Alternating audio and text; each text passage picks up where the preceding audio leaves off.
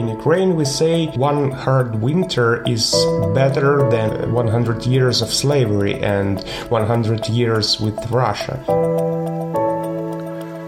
Power outages throughout Ukraine as Russia targets that country's power grid.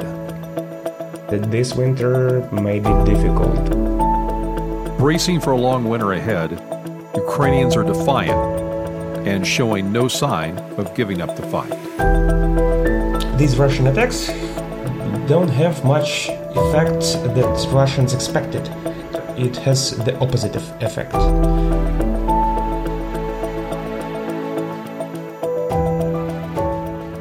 It's Saturday, October 29th, 2022.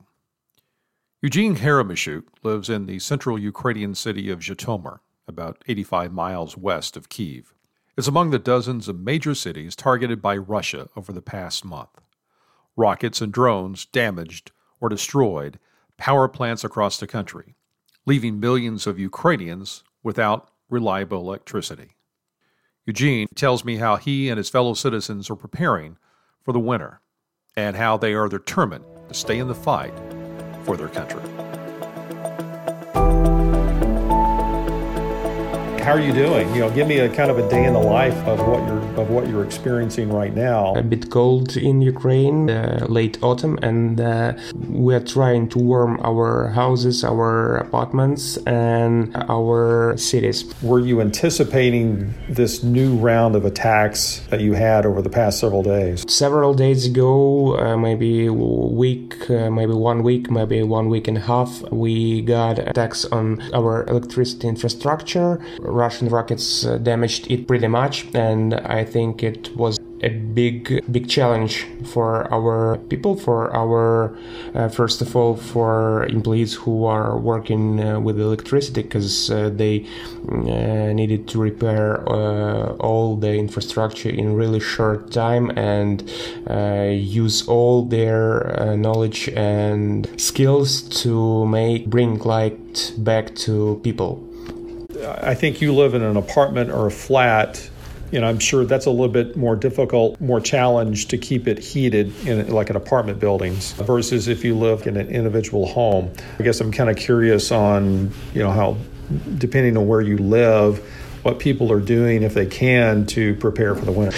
Uh, we do live in a, in an apartment, and it's not really cold for me, but my wife says she's a bit cold. We still don't have heat in in the system. We're preparing ourselves to be ready to use summer house. We bought firewood for this winter. We have a summer house, and in case of complete power cut, we at least have the opportunity to spend the winter there. Usually, we don't use it uh, in winter winter, but we are getting ready that this winter may be difficult. Uh, people who do not have an opportunity to go somewhere else expect their apartment. They are buying different stuff like warm clothes and more fleece blankets, uh, sleeping bags, portable chargers for phones, keep stocks of water and food uh, that do not need fridge. We mostly have gas cookers, but um, people who have electrical ones buy devices for cooking food food that do not need electricity at all.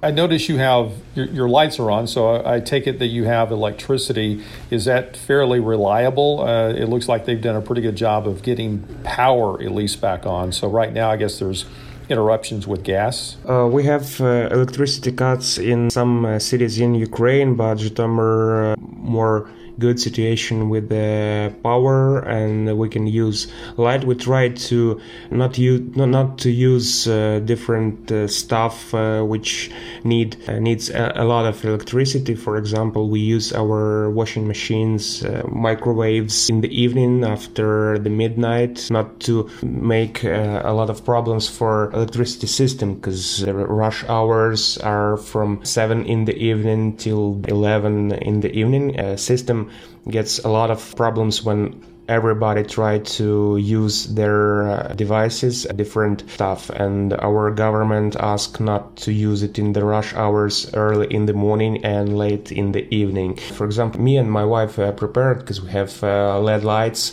and they do not use a lot of electricity. We also try to prepare ourselves for this difficult situation Are, are people still working in Zhytomyr? And give me an idea of what the city is kind of doing right now, going through all this. Not that it's back to normal, but you know, what are people doing to try to get through everything?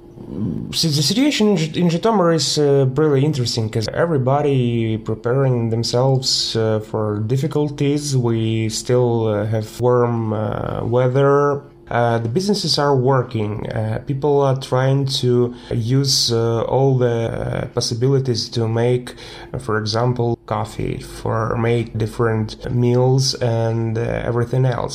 we have electricity cuts. Can the duration may be from one hour to four hours. Our mayor told that uh, city will buy really powerful uh, generators that will work at energy facilities and boiler houses in uh, in winter, and we spend the city spent a lot of money for this uh, It will come to us from Germany, I think, and we are trying to do our best not to be afraid. In Ukraine, we say one hard winter is better than 100 years of slavery and 100 years with Russia. These attacks on uh, cities in Ukraine, uh, Russians think that we will be afraid and we will push our government to uh, make peace, to surrender, not to fight.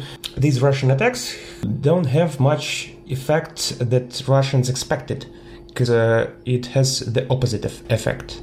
Uh, we actually are trying to forget all and uh, forget all they did and uh, help our uh, soldiers and militaries because the only way to not to have problems with electricity, not to have problems with uh, territory, not to have problems with I don't I don't know with evil.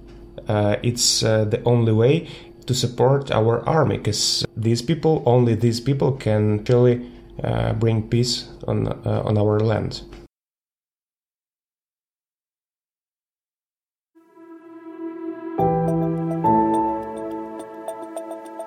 Eugene Haramashuk speaking with me from Zhytomyr, Ukraine. I could tell in his voice he was tired, but he, like many, many other Ukrainians, are not giving up. Western media has called this Putin's war, but if you ask Eugene, this is Russia's war. The sense of brotherhood between Ukraine and Russia seems severed. Russians are supporting Putin, and it's the Russians who are attacking and killing Ukrainians. Eugene is bracing for a long winter, and he knows that this war is far from over.